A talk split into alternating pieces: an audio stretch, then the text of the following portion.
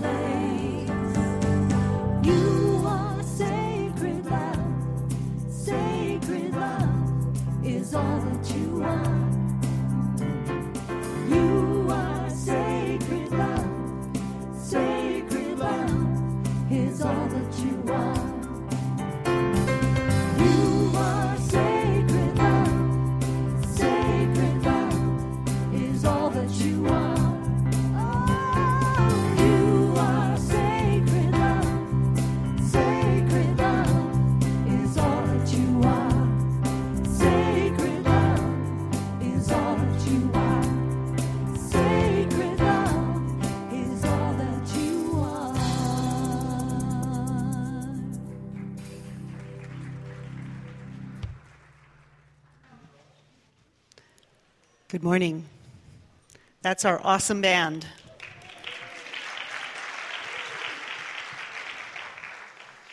Welcome to the Center for Spiritual Living. My name is Reverend Pat Brideau, and it is my honor to preside for you this morning, and an even greater privilege to be one of your staff ministers here at the Center.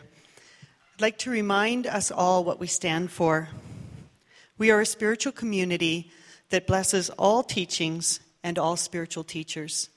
We know that there is no wrong way to worship, whether it be lighting a candle, facing the east, burning incense, repeating a mantra, lighting a menorah, or offering a prayer. We respect all of the ways that there are to draw closer to Spirit because we know that even though there may appear to be great differences in the path, the destination is always the same. So, wherever you are on your spiritual journey, you are most welcome here. Our vision is inspiring the recognition of spirit in all. And so we welcome all of you. Thank you for choosing to spend this morning with us. If you are new here, if this is your first time, congratulations. You found your way to a wonderful spiritual community, a wonderful teaching, and even more magnificent people. So please join us after the service at the welcome table. And there is a package of information for you. You can get any questions answered, and there's a gift for you as well. So thank you for being here.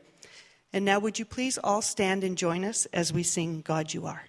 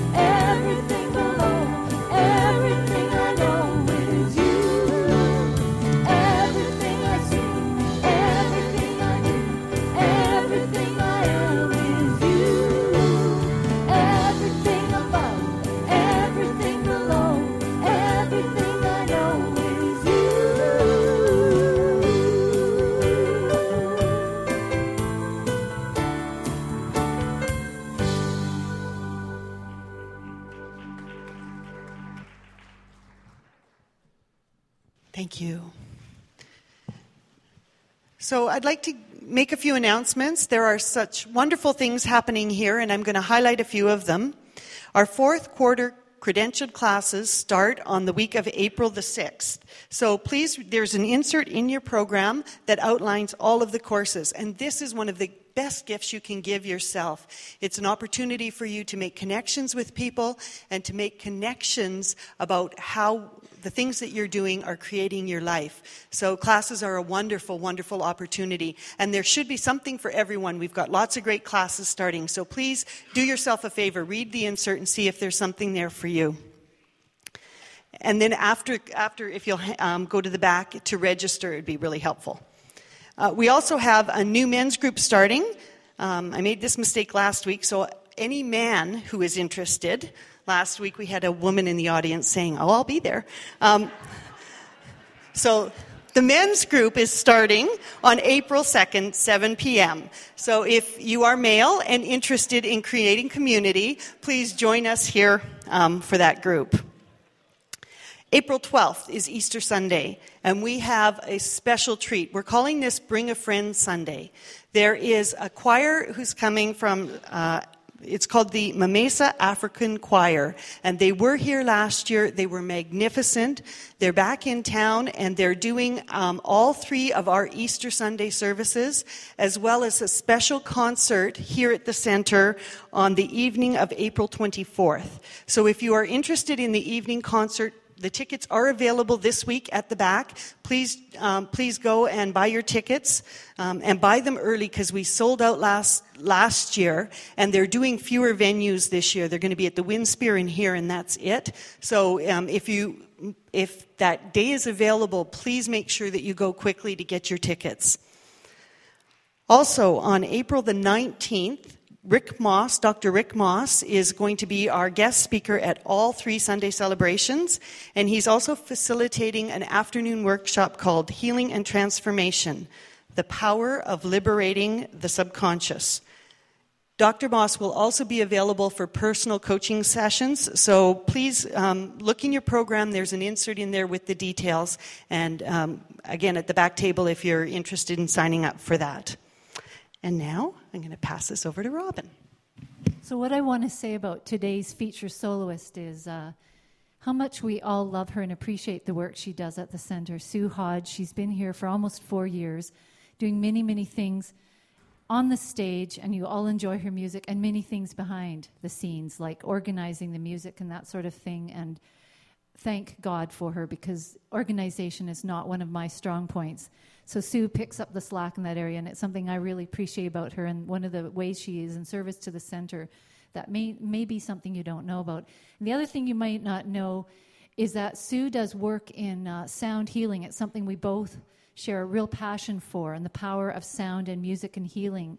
And it's uh, a work she does too, and has put a lot of study into. So if it's something you're interested, you might want to talk to her about it. And uh, she's giving a workshop, I believe, in her home. You can talk to her, I think, April 24th that weekend. and has a wonderful, well, two CDs, and her latest one has put into practice a lot that she's learned about sound healing. And the other thing you may not know about Sue that you'll find out today is she really is a rock star. So I'd like to introduce Sue Hodge, rock star. You're in for a treat. I couldn't help but notice at one point that there were a lot of people in this congregation that were, I don't know, roughly my age. And I know that Rush used to play at my high school dances, and they were like, cool. really like Rush.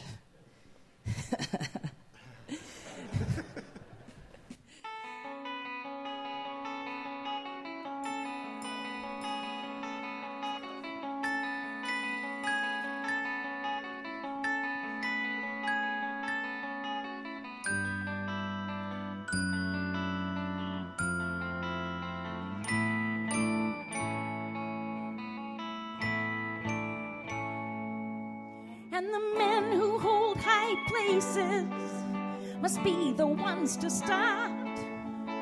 To mold a new reality closer to the heart, closer to the heart. The blacksmith and the artist reflected in their art, they forge their creativity closer to the heart. Closer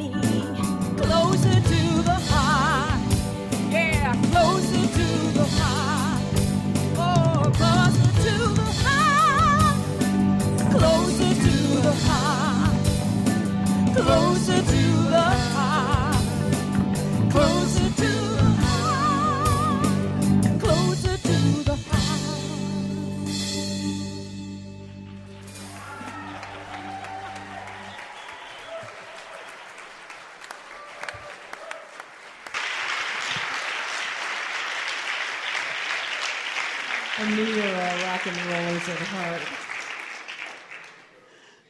Thank you so much. That's a side of Sue I've never seen before. And I just need to share the perspective from up here is a little different. We had people waving, we had people, the new, new era, not a Bic lighter, it was a cell phone light going off. So it was really quite delightful. Thank you. Not too many places on a Sunday morning that you'd get that kind of music, is there?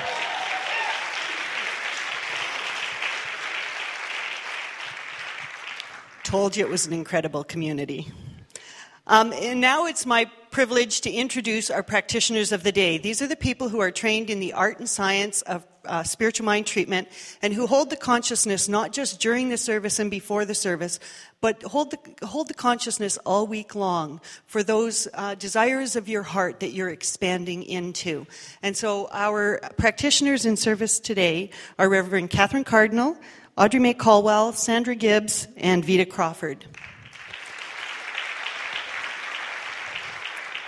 After service as well, they, uh, they will be available for one minute ministry in the room to my left. And if you have, uh, if you want to fill out one of the cards that's in your program, the opportunity for you card, and put it in the collection basket, they will be holding uh, a new thought for you in the coming week.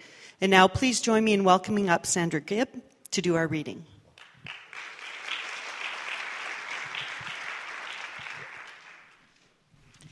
Good morning. I'm reading from When Things Fall Apart by P- P- sorry, Pema Chodron.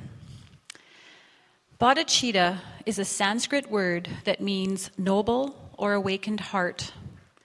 It is said to be present in all things. Just as butter is inherent in milk and oil is inherent in a sesame seed, this soft spot is inherent in you and me. We awaken this bodhicitta, this tenderness for life, when we can no longer shield ourselves from the vulnerability of our condition, from the basic fragility of existence. In the words of the 16th Gyalwa Karmapa, you take it all in. You let the pain of the world touch your heart and you turn it into compassion. It is said that in difficult times, it is only bodhicitta that heals. When inspiration has become hidden, when we feel ready to give up, this is the time when healing can be found in the tenderness of pain itself. This is the time to touch the genuine heart of bodhicitta. In the midst of loneliness, in the midst of fear, in the middle of feeling misunderstood and rejected, is the heartbeat of all things, the genuine heart of sadness. Just as a jewel that has been buried in the earth for a million years is not discolored or harmed, in the same way, this noble heart is not affected by all of our kicking and screaming. The jewel can be brought out into the light at any time, and it will glow as brilliantly as if nothing had ever happened. No matter how committed we are to unkindness, selfishness, or greed, the genuine heart of bodhicitta cannot be lost. It is here in all that lives, never marred and completely whole. And now I'd like to introduce, and it is my privilege, actually, an opportunity to introduce my teacher and the spiritual director of the largest and fastest growing New Thought community in Canada, Reverend Patrick Cameron.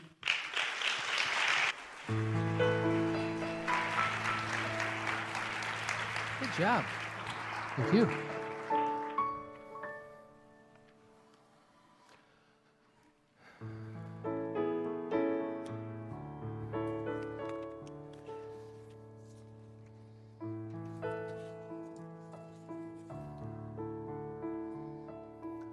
Good morning. it's great to be back. We were I was gone last week. There's no place like home as I click my heels together.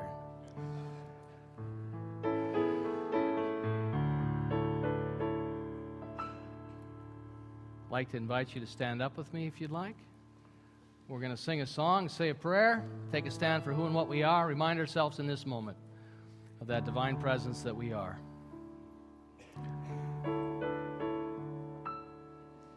In this very room, there's quite enough love for all the world.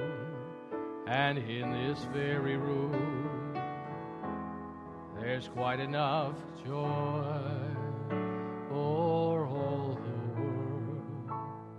And there's quite enough love and quite enough power to walk through our every fear. For spirit, one spirit is in this very room. In this very room. In this very room. So I invite you to know with me in this moment as we remind ourselves and bring us into this present moment collectively and individually. This is the eternal moment, the one moment. And as we recognize this one life and claim it as our own, we step into union. We step into that deep and beautiful sacred covenant of conversation that guides us and leads us, inspires us, resources us, directs us, loves us. As we become that clean, hollow vessel of divine expression, we show up in the world a power and a force for good. And so I just give thanks this day to stand with you in the remembrance of that. Let us today, collectively and individually, understand the power of slowing down. May we slow down in this moment. And as we slow down our thinking and our breathing and our being and our knowing, something beautiful and wonderful has an opportunity to become more clearly evident in our experience. That inner knowing that we live from, that we create from, that is the core of our being. So if we have disconnected from that life force, let us step back into that circle of love. Rumi used to say, step out of that circle of time into the circle of love. It is that journey we're about this day. I celebrate in this moment the knowing and the understanding and the guidance and the clarity and the awareness that emerges by means of each and every one of us as we stand together in that conversation, that beautiful conversation of love. I give thanks knowing that we have come together in the agreement and the knowing and set the table. The banquet is served. I give thanks knowing every good thing that serves every person here, including myself, is made clear, available, and obvious. For this I give thanks, and I invite you to say with me as we release these words in gratitude and appreciation, knowing that our great good is here now. And in gratitude, together we say, and so it is. Please be seated. Thank you.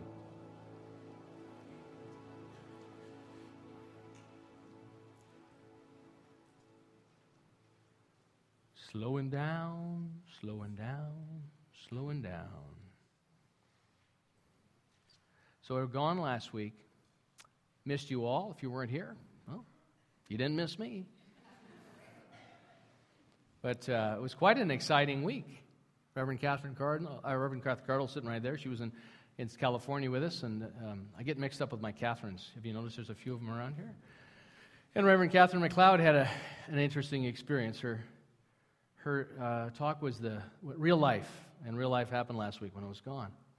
And if you weren't here, her husband Norm slipped on the way out to the door on Sunday morning and cracked the back of his head open and had to go to the emergency room. And so we, we all we were all called to a, a, bigger idea and a bigger awareness around that experience because that's a that's the real life that sometimes your spiritual practice goes right out the window and you go right back into the worry that most of us were raised with.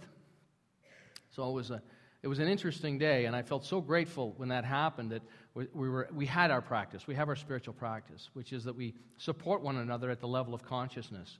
So that something bigger, we knew that something bigger was, was seeking expression by means of that experience for all of us.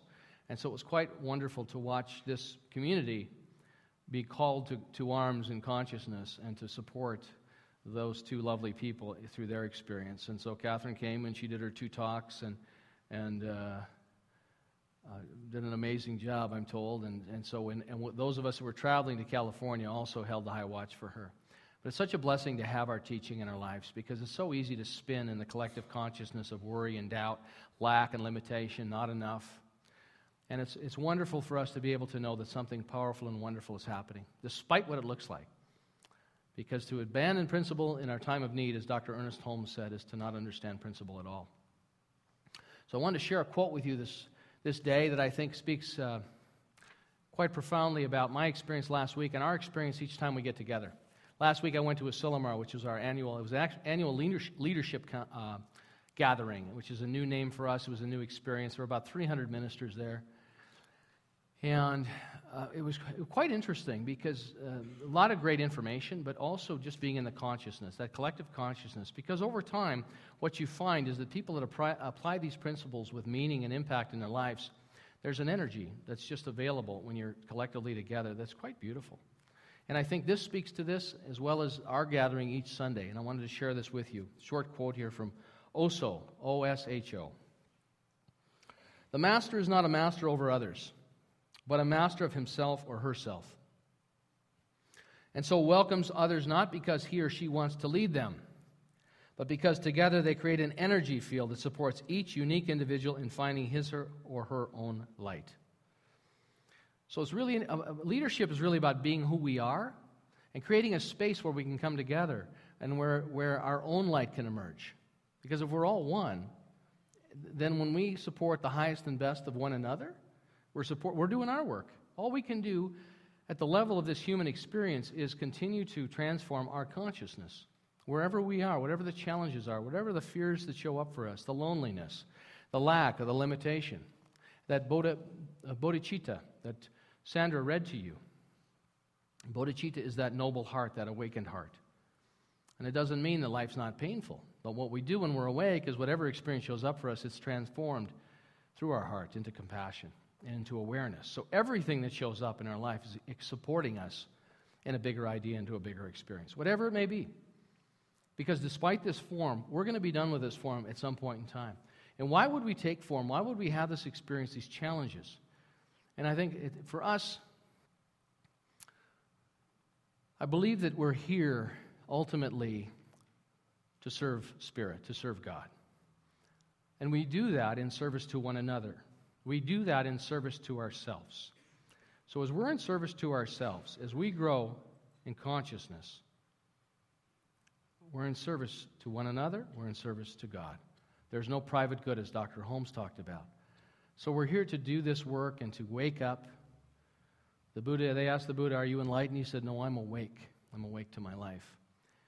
There's a great quote I heard this past week that the, the, the, the, the way to find oneself is to surrender oneself in service to others, from Gandhi. I think that's a wonderful banner that we can put up when we add a few more banners around here. The way we find ourselves, the fastest way to find ourselves, I don't think he used the fastest, but the way to find ourselves is through being in service to others.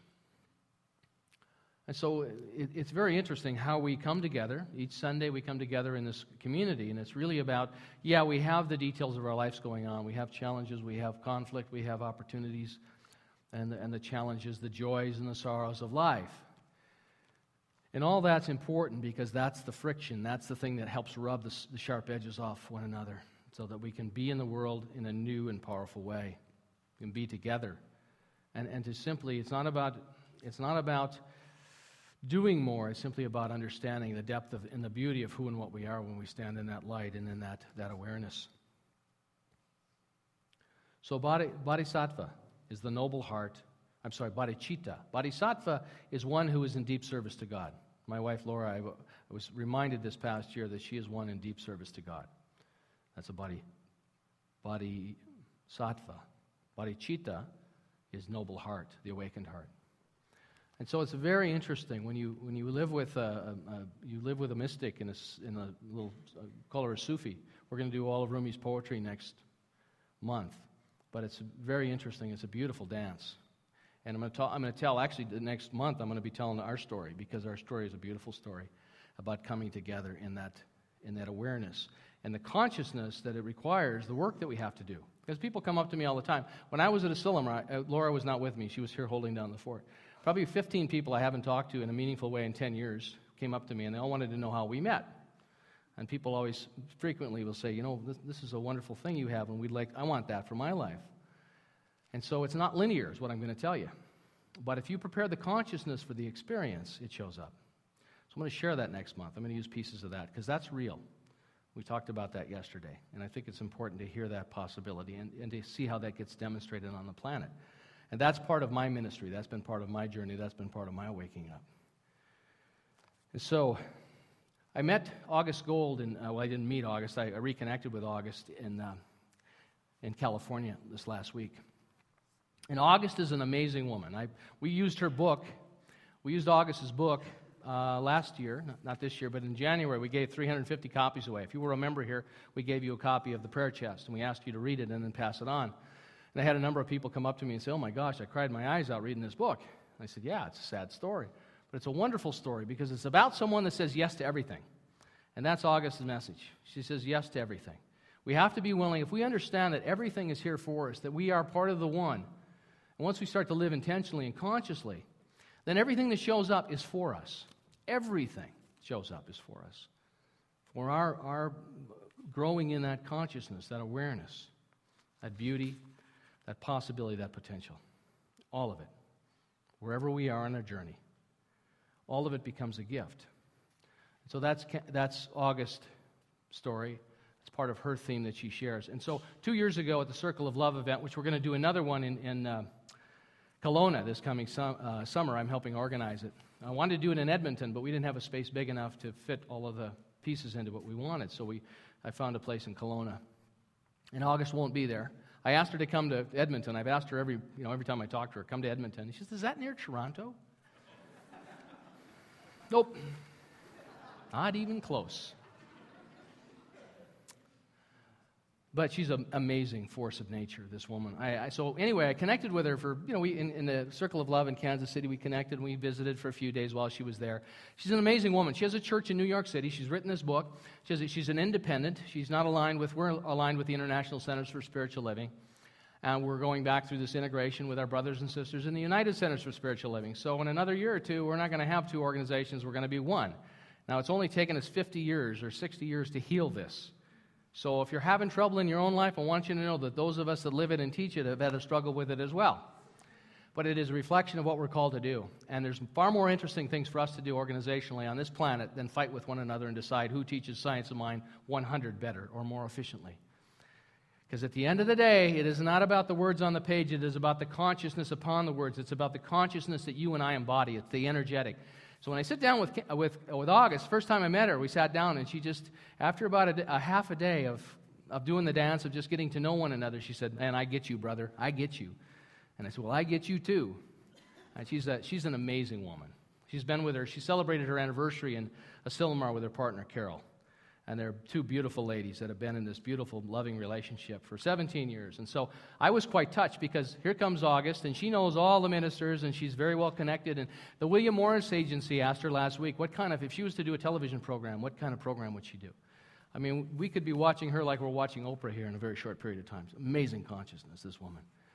And August always says, everything shows up for us. Everything. And so we're having the conversation, and, and, and this energetic of it, that, that I just feel so connected to this woman. And we had that conversation, but it's, it's a, a conversation of soul to soul. It's just fascinating and interesting to watch. And so when I, w- I went to the ministers' conference last year in, in New Jersey, she said, Come and speak at my church. Well, I got there, and, and if you're around a bunch of ministers, there's quite, quite a mad dash to get to the podium to do your talk, because of course you've got to do that. And so it, as things unfolded, that didn't happen for me, it happened for somebody else, and that was fine. I, I was good with that. And Laura and I actually went and attended the service at her, her center, and she was gone. So, uh, and she doesn't handle that. Kind of like around here, you think I have all the answers. You come to me with all these great ideas. You're talking to the wrong guy. I do this.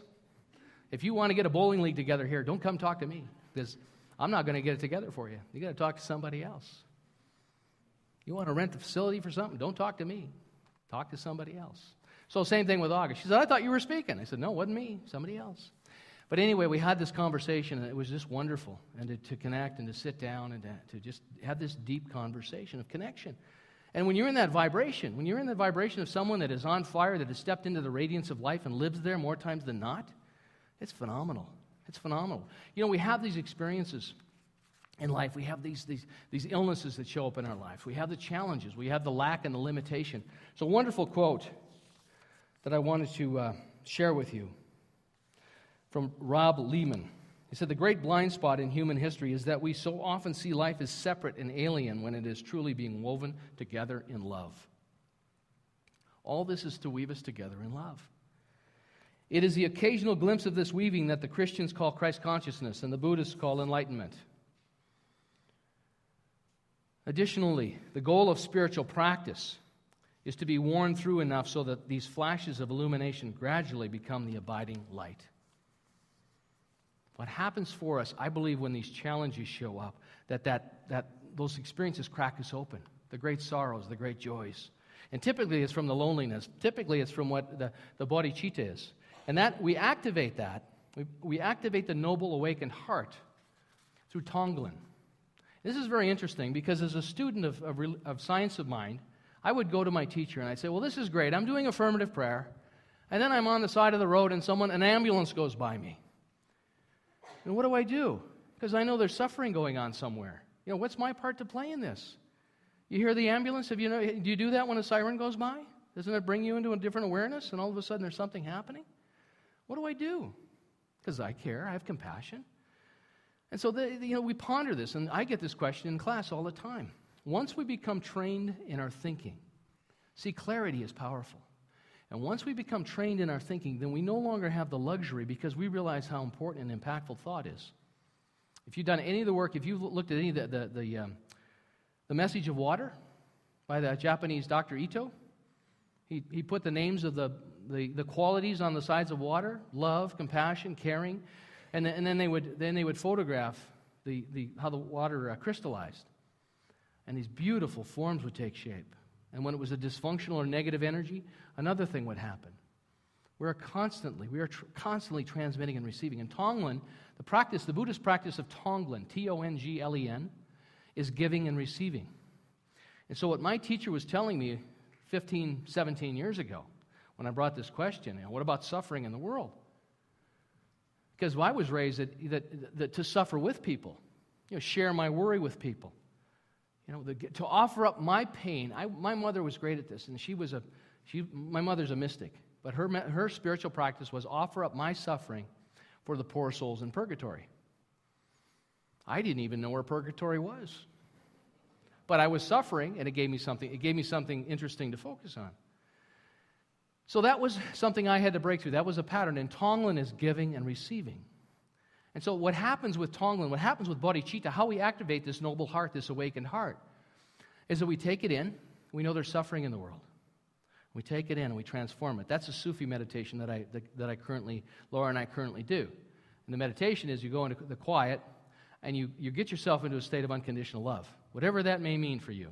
You visualize, you, you, you embody this state of unconditional love. Whatever, whatever, everybody's got a peak moment in their life, something where someone just touched your, reached in and touched your heart. And you bring yourself back to that memory. And then as, and, and then as th- thoughts come in your meditation, whether they be joyful or sorrowful, or somewhere in between on that, that scale, wherever it may be, then you dissolve it into your heart. You dissolve it. You, you allow that suffering to be dissolved into your heart. So you don't run away from the situation. You don't run away and, and try and avoid the pain of life. Because when we do that, we just create more pain. And that's part of our practice. I mean, we're in, we're in deep, deep, this is deep work we do. And that's why it takes time. I tell people, you can't fast track this. You know, can I take two science of mind classes at once? You can do it. I'm only going to give you credit for one. For most of us, because we need time to rewire how we think, how we feel, how we do this. And it's possible. There's a great story that I love by Nasruddin. And Nasruddin is a Sufi fool wise man that they use throughout the Sufi tradition. And the Sufis are the Islamic, the Muslim tradition. They're the fools for God. It's what Rumi was. Rumi was a, an ecstatic. And we're going to talk about Rumi next week. And we've got, uh, we've got the Mesa coming for, for Easter, so that's going to be fun. And they're really excited about coming here. I said, What can we give them? Holly, who book, helped book them, I said, Is there some gift? Is there something we as a community could give them individually? And she looked at me and she said, Yeah, you can continue to share the energy. Just continue to love them up and share the energy. I mean, they, they just want to, they can't wait to get back here because we know how to love them up. I keep telling, I keep telling August that. August, you got to come to Edmonton because we'll love you up. We'll treat you really good. And she says, I know, but I just hate to travel. I said, well, it's time for a bigger idea, August. But uh, to love one another up, it's the giving and receiving. So August has this great story. I've heard her speak four times. She uses the same four illustrations, which is really a, a lesson for me. You know, if, you're, if, you're, if you tell your story and it's powerful, impactful, you can go anywhere with it.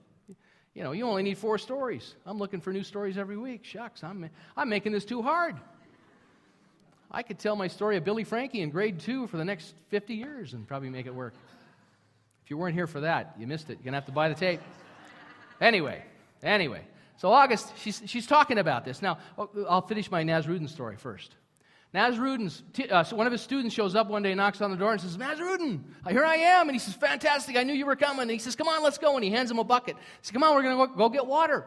And so they're, uh, they're trotting down, and they get to the well. It's down a couple, couple clicks down the road. And, and Nasruddin says, Here, hold the bucket. So the student's holding the bucket, and Nasruddin is pouring water into the bucket. And he's pouring more water into the bucket. He just keeps pouring and pouring, and the bucket's not filling up. And finally, the student says, after about 15 minutes, says, Nasruddin, you're an idiot. This bucket doesn't hold water, it's leaking. And Nasruddin said, Well, he says, I, don't, I wasn't paying any attention to the bottom of the bucket, I'm looking at the top of the bucket. Which is how most of us live our lives. It's not about, and this is what, what's great about this story is that, see, we think it's all about the top of the bucket. We think about it's more and more and more. When I first came to this teaching, and my, my son's here from California, I'll make him come up and I'll introduce him to you today. But when I first came to this teaching, and you weren't born yet, but your mom and I came to this teaching, and she was a great teacher for me, wonderful lady. They live in California. She's doing a great job. She's a great mom. And so we figured, you know what? Let's, you know, we're abundant and prosperous. Our big thing was prosperity. Anybody else here ever focused on prosperity in your life? Or just me? Couple? Okay, so there's three people over to the right here. Nobody. Oh, okay, there, there, three more there. Okay, gotcha. Okay, so we're focused on prosperity, right? And we know we're the thing itself, and I'm going to do this prayer treatment, and I'm going to be abundant. Money is going to fall into my lap out of the sky, because that's what the secret says. I love that movie, The Secret. They make it so easy. I'm making it too hard. All this personal work, all this development. Jacks, just do the prayer and wait for the money to fall into your lap. That's my challenge with The Secret, okay? That's the hors d'oeuvre. That's not the dinner. And it's a long way from dessert, I'm telling you. But the work we're doing is so important. I don't think we're here. I think that's part of the effect of, of consciousness.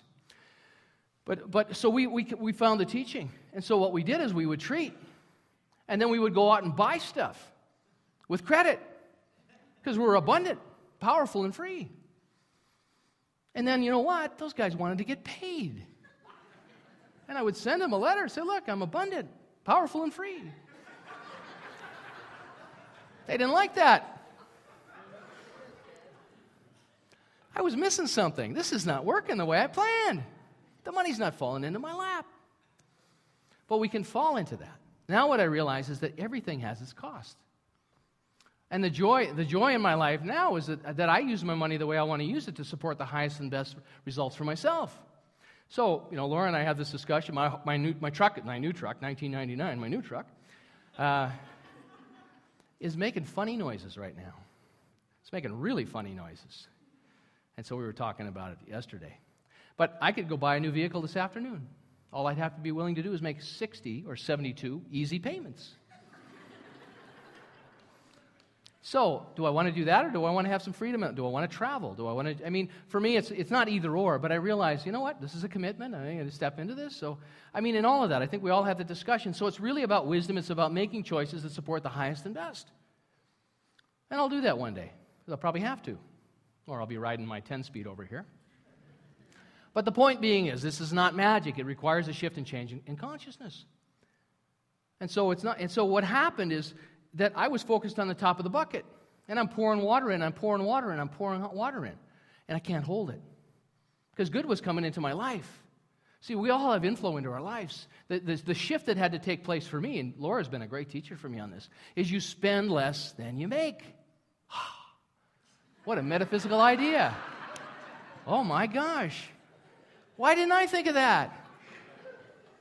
I mean, part of consciousness is managing what you have. And, and so when, I would, when we would spend beyond what we had, it created stress.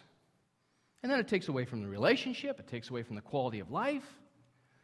So there wasn't enough money to fill that bucket up because there was no bottom in the bucket. There was no mental equivalent. There was no place for it to be held. And so the love shows up into our lives. If we haven't created the mental equivalent, which is what I'm going to talk about next week, that was my amazing experience because what Laura and I were talking about yesterday, you know, when people come up to you and talk about relationship, we can talk about that because we live that and it continues to grow. It's not about just finding one another. Then it's about being in the agreement and being in the conversation that allows the, the, the relationship to grow and to be rich and wonderful and powerful. I think that's part of my message to take to the world. It's po- it is possible, I'm telling you. It's a beautiful thing. But you have to have teachers along the way, and you have to take the experiences. You have to take the, the heartbreak and the ending of dreams. See, what, what happens with us is we, we don't realize that we're, all, we're in a constant state of being reborn, and there's always death before the reborn. And the, and the death is the death of a dream. When a, when a relationship ends, I mean, we go to relationship, we have this dream, we have this fantasy. And then we get into consensus reality and it doesn't line up, or, or the, uh, people's life's journey we, we part, we grow beyond one another, we grow in different ways. And that needs to be experienced as well. But all of that is important, but you have to be present with it. And so when we run away from the pain, when we continue to run away from the pain, and we don't just stand and take it all in, to give and receive, and to have the awareness and the consciousness to be able to hold it all and understand we're buzzing pretty good, boys. Sounds like I'm going to blow up here any minute. if I do, I want you all to know I loved you very much, and this has been a great. I appreciate all of it. Laura, I'll wait for you. Okay. I'm feeling it. All right, so let's just ignore the buzzing. Isn't that great? That'd be like me telling you, don't. Uh, there's a great story about the, the student that travels all over the mountains, goes over the Tibetan mountains to, to meet the great teacher. And he says, Teacher, tell me the greatest thing that I, I, I can take with me for spiritual practice. He says, Whatever you do, don't think of a monkey. and so he says, Thanks. And he goes all the way back over the mountains, thinking of a monkey every day. Perfect. That's wonderful. I was just ready to go into spiritual mind treatment to get rid of that. So, the point being with all of this is that, that Tonglen activates the noble heart. And, and when we have the presence, and that's why sometimes we need prayer partners, that's sometimes we sit in prayer. When I sat with August, and it was so sweet, she gets to the event and she texts me. I didn't know she even had my cell phone number. I get this text from some woman, and, and, and, uh, and I realized it was her partner, Carol, and they wanted to have lunch. Uh, and I thought, oh my gosh, I'm just so touched and honored. And, uh, and, and, so we sat down. It was interesting, too, because I sat down with her in the big uh, um, dining hall there, Crocker Hall at Asilomar, and everyone eats together at these round tables. And we were going to sit and talk at lunch. So let's have lunch together. You be my date. I said, great, I'm there. I want to spend time with her and just drink in her energy. And we talked a bit. But the, the, the interesting thing was she's so irresistible that every time we start talking, somebody come over and had to shake her hand. You know, how, you know, it's, for all of us, it's all about me. And so we're trying to have this wonderful conversation, and it's interrupted about every 30 seconds, you know, because they want to come over and touch her and talk to her and say who they are, and I'm so and so from from this place. And so we just sat there and together, and she go, uh huh, uh huh, nice to meet you, and very gracious, but very sweet. It was a great example of that, how we are so we're drawn to that irresistible energy because she just vibrates. It's such a, an amazing, amazing uh, vibration. So here's a great story she's told every time I see her, and I think it's fabulous. So we have the bucket, and we're, we're, we're focusing on the top of the bucket most of the time. So she's living in New York City, in Manhattan, and her rent's a thousand bucks, and she's on this regular street with no name, because in Manhattan you've got Soho, and you've got the, you got the Chinatown, and you got Little Italy, you got all these little districts, and all these little names, just like Edmonton here. You know, we're in, we're in Forest Heights, aren't we?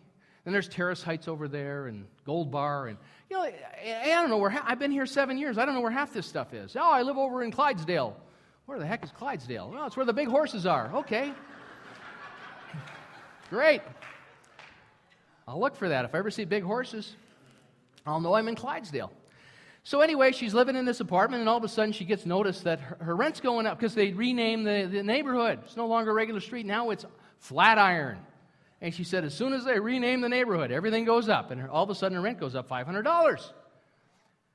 Ah, exactly. So 30% increase, 33% increase.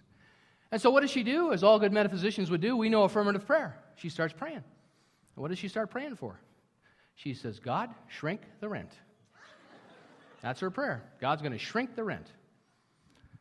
And so she, and, and she talks about being in the conversation. Now, the, the conversation is not disembodied voices that say, you know, August, go. Derek, Marion, do the laundry this week. That kind of thing. It's not that, okay? It's his intuitive hits. It's just this knowing. When Laura and I came to Edmonton, we knew. We knew right away. You know what? In fact, next year is my seventh year. Next year is my. It, it, I'm, I'm telling you, this is interesting. It happens in cycles of seven. So there's powerful things happening here for myself as well. So, August rent gets increased. I'll tie this in in a moment. August rent gets increased $500. She's treating. She's doing affirmative prayer, shrink the rent. And so she's in her meditation, she's listening in the conversation. I told Catherine Cardinal the other day, six months ago, I dreamed, I dreamed she was going to show up in that jacket. And she said, I wish you'd told me six months ago. I spent, I spent three hours trying to make a decision, and here, you already knew. Catherine, stand up and show him the jacket. Look at this thing. There we go. Yeah. So she walks in. I go, That's the jacket. She says, What are you talking about? Do you have one like it? I said, No, I'd get beat up if I wore that out in public. But that's the one that I saw in my dream. So August is in this conversation because that's the importance of meditation when we listen for the guidance. And what the message was for her is I'm not shrinking the rent, I'm growing a bigger you. Grow a bigger you. Right. It's true. All this financial stuff going on, all this monkey business has been going on, all this value and devalue, and price of oil, and price of this, and price of that, and cutting back here, and you know, going here. Yeah, phooey. We need a bigger idea, is what we need. It's consciousness. And we need the bigger idea. And I believe that bigger idea is showing up because that's the nature of the universe. That culturally, if you look at the systems we've had, they're breaking down. The monetary system's breaking down. That's when things fall apart because they have to fall apart because it's cyclical. And so if you can stand in this and go, wow, look at this, something new is, is wanting to be born, and the genius will emerge. The idea that is alive and vibrant and dynamic will emerge, and that is what's happening right now. This is an exciting time to live. If your portfolio has gone out the window, and, you're, and it, it, now's the time to stand in the consciousness of abundance and prosperity. Because if you know that, whatever you have created will bring, you will bring it back into your life tenfold. If I could, if I could transplant a hologram of, of, of, August, she stood in front of all the ministers and did a workshop, hour and a half, never stopped talking. And she stood there and she talked about the practice of tithing. And she said, tithing is about holding your space, holding your space, even when it's painful, holding your space, holding it, holding it, it's just like meditation, as the Buddhists say, keeping your position, holding your space. I thought, oh my God, I love this woman. That's so true, because sometimes it's painful to give. But you know what? When we give, especially when we give when it's difficult and challenging, we are, we are embodying that, that consciousness of prosperity. We're holding the consciousness. That's when it requires to get tough for all of us. That's what spiritual pride. It's easy to meditate when we're in a good mood. Oh, I can't meditate right now. I'm so upset so busy fixing things, doing things. It's about growing a bigger you, a bigger idea. And for me, this community, August said it to the ministers if your community is not growing, I have been saying for, for years now, we are the fastest, largest, and fastest growing New Thought community in Canada. Now, at one point in time, that may not have lined up with consensus reality, but it does now. I, I told them at the, I got to teach the leadership portion at our intensive with our new ministerial graduates, and I go in and I tell them my story of Edmonton. I tell them all about the mistakes. I tell them about all the good things that we've done. I tell them about shared leadership because what we do with our leadership, with our staff ministers, with our practitioners, we get together and hang out. You've got to spend quality time to be in high relationship, to get to know one another. And there's a resonance that goes on when you're in that conversation. Yeah, there's words, there's details.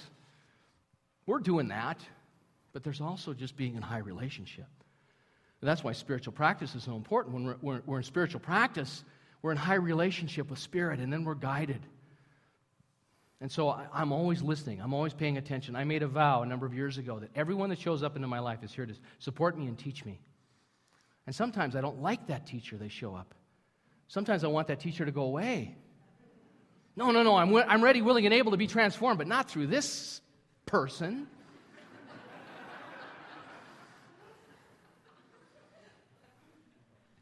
But if you're on this path, if you're doing the work, that's what happens. Because life, spirit is seeking expression. See, I think we have such a powerful message. Last week, when Norm fell and cracked the back of his head open, I don't know if you knew it or not, Reverend Catherine McLeod was doing the talk. And leaving the house, her husband, wonderful man, he was the board president when I came here, he slipped and fell, and he had to go to the emergency room. And so Catherine was torn. Do I go to the hospital? Do I stay, you know, do I, do I go do the talk? Her talk title was Real Life. I think it was the nitty gritty of real life. Huh, go figure.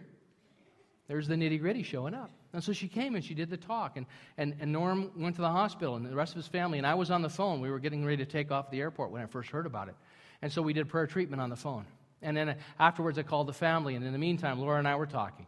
And we prayed about this. And we knew, but what we did in consciousness, what we didn't go into was lack and limitation. We didn't go into worry.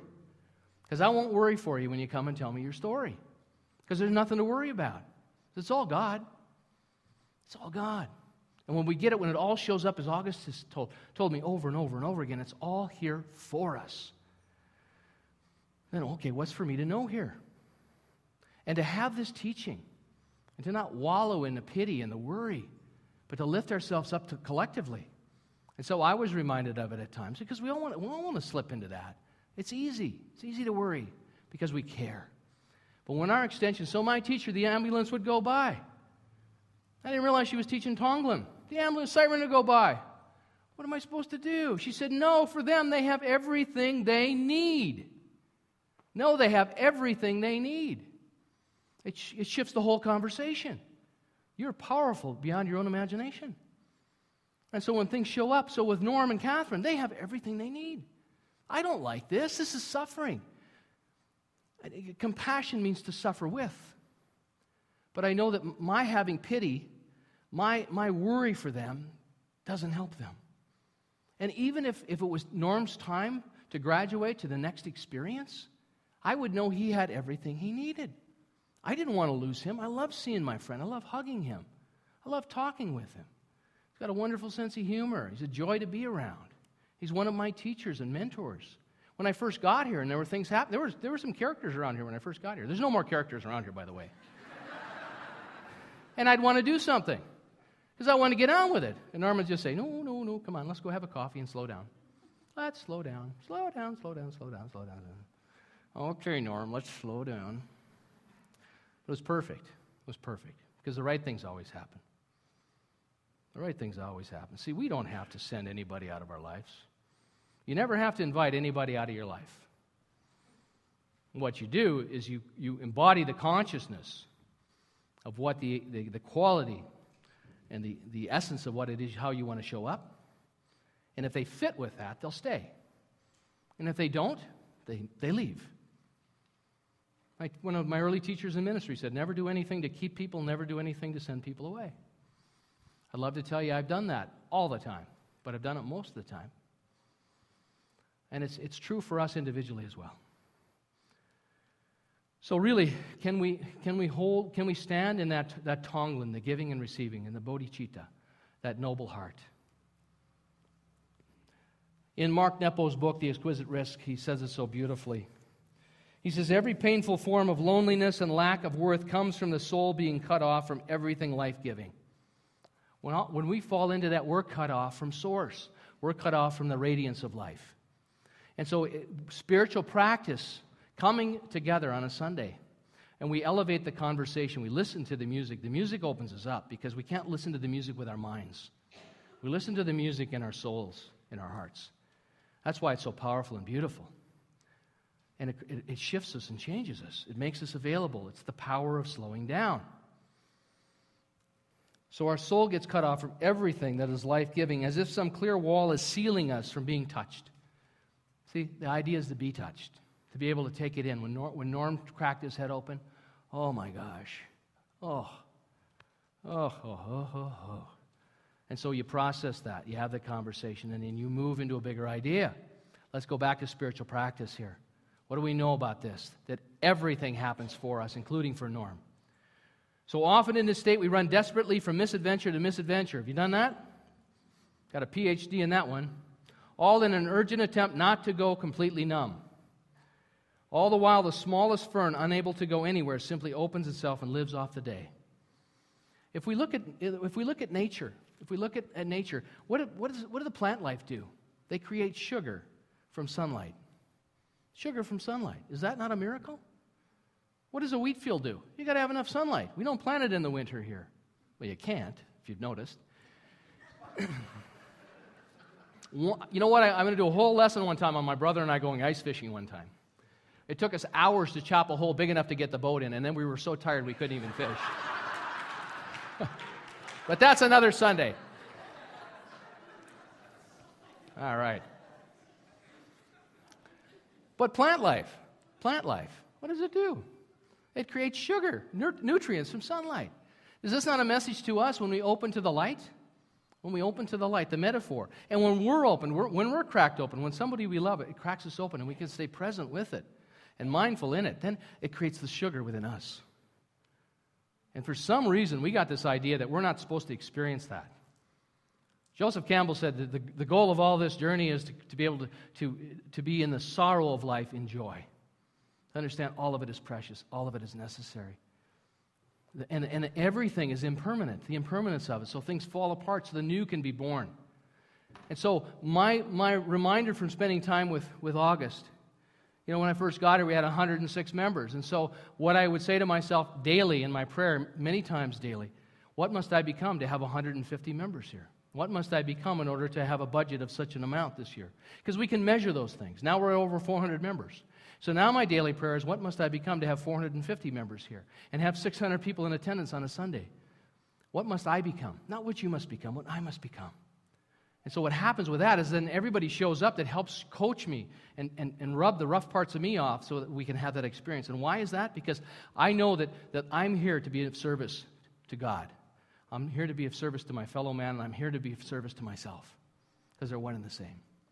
And so if I can move myself, I can help shift, I can help model, I can help create a space where you can come and discover your light. So to lead is, as August said so beautifully in her talk, it's not the strongest don't lead. I'm not going to stand up here and tell you I have all the answers and I got it all done and my life is complete and there's no more learning for me to do. I'm running about two steps in front of you. But I'm awake and I'm aware and I'm looking as best I can. And so it's not about the strongest leading, it is about leading from the broken heart. And I've had my heart broken over and over and over again. And when it happens now, I know it's there for the greater good. It cracks me open. Like Laura always says, Yeah, you're always crying. I say, Yeah, I'm having a moment here. I'm having a moment here. It's okay. Always crying, you big crybaby. Stop it. Now, she doesn't say that, but sometimes I say that to myself. But, but, but all of that, crying's good. It washes, it cleanses us, it opens us up, it moves things aside. Not that it has to be all, done all through tears, but that's been my journey, my experience. I hooked up with a new prayer partner in, in, uh, in, in Asilomar when I was there, a guy named James Mellon. And James has a, uh, I, I thought he was 20 years younger than me. Turns out he's a year younger than me. We were talking this morning doing prayer work. He just doesn't have this, this, well, he doesn't dye his hair gray like I do. Anyway, it's deceptive. So we're talking, and one of the things Laura and I love is we love American Idol. We love the show, we love, and, and, our, and our boys always tease us, but we love that, and I just love watching these young people step up. And so I'm talking to James, and he says, You know, this guy that's, that's one of the, the, the I think he's probably going to win this year, but, you know, it's a long way out. A guy named Adam Lambert, if you watch, he's got an amazing voice. So we love Adam. We love them all because they're incredibly talented. There's probably six of them that should win this year. And I'm talking to James, and he owns a theater in North Hollywood, and they don't have enough room. I said, You and I got to team up, man. You got to be prayer partners. He says, I'll know for you a bigger space, and I'll know for me bigger space. Wouldn't it be great if we could have a seat a thousand and we could do an hour and a half service with plenty of music? and We could all be together in the same building. I think that would be sweet. And so James has got this theater that's too small. He owns the theater, and that's where they have church. And he said, six months ago, Adam came in and auditioned for a play that he was directing that he wrote, and he didn't get the job. And two years before, Katharine McPhee, who finished second in American Idol, had auditioned for a play, and she didn't get the job. And James said, You know, uh, his partner said to him, You know, this is twice now, you've blown it. but maybe not. Maybe not. I always think the right things are happening, always. And he said Adam was wonderful vocally, but he, just, he couldn't connect with the character. So his strength is vocally. Maybe he can't, and you've got to be able to create, connect with the heart of the character. See, the reason that I, I think I'm, I, I have a, a gift in this area is because that's what acting gave me. I never get up here and talk to you about anything that I haven't experienced. And I always, my intention is always to show up with an open heart, be a clean, hollow vessel of divine expression, to speak to the heartfelt needs of this community.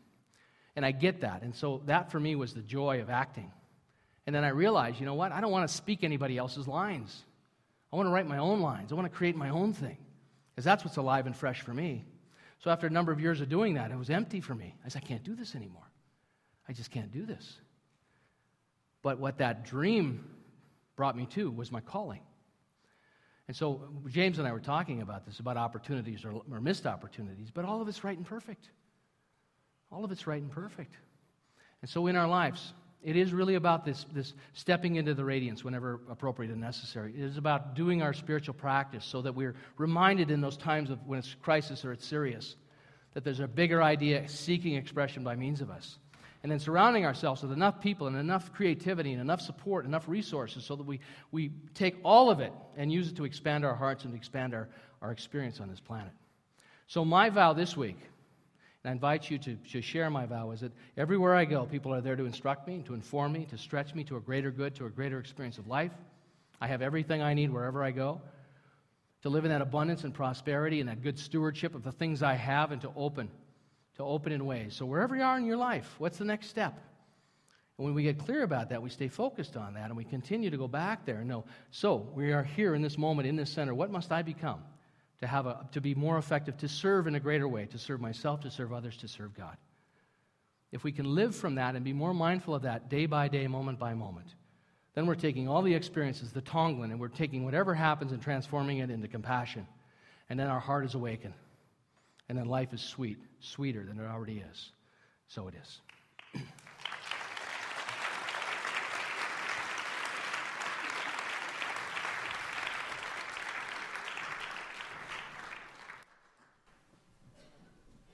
Go get him. I'm just going to stand here till Sue says something. Pat, we love you. There we go. I'm, I'm always amazed at the synchronicity between the songs that are chosen, no matter who's singing, and, um, and, and the talk.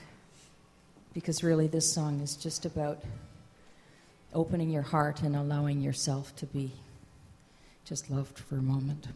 It's called You Are So Beautiful.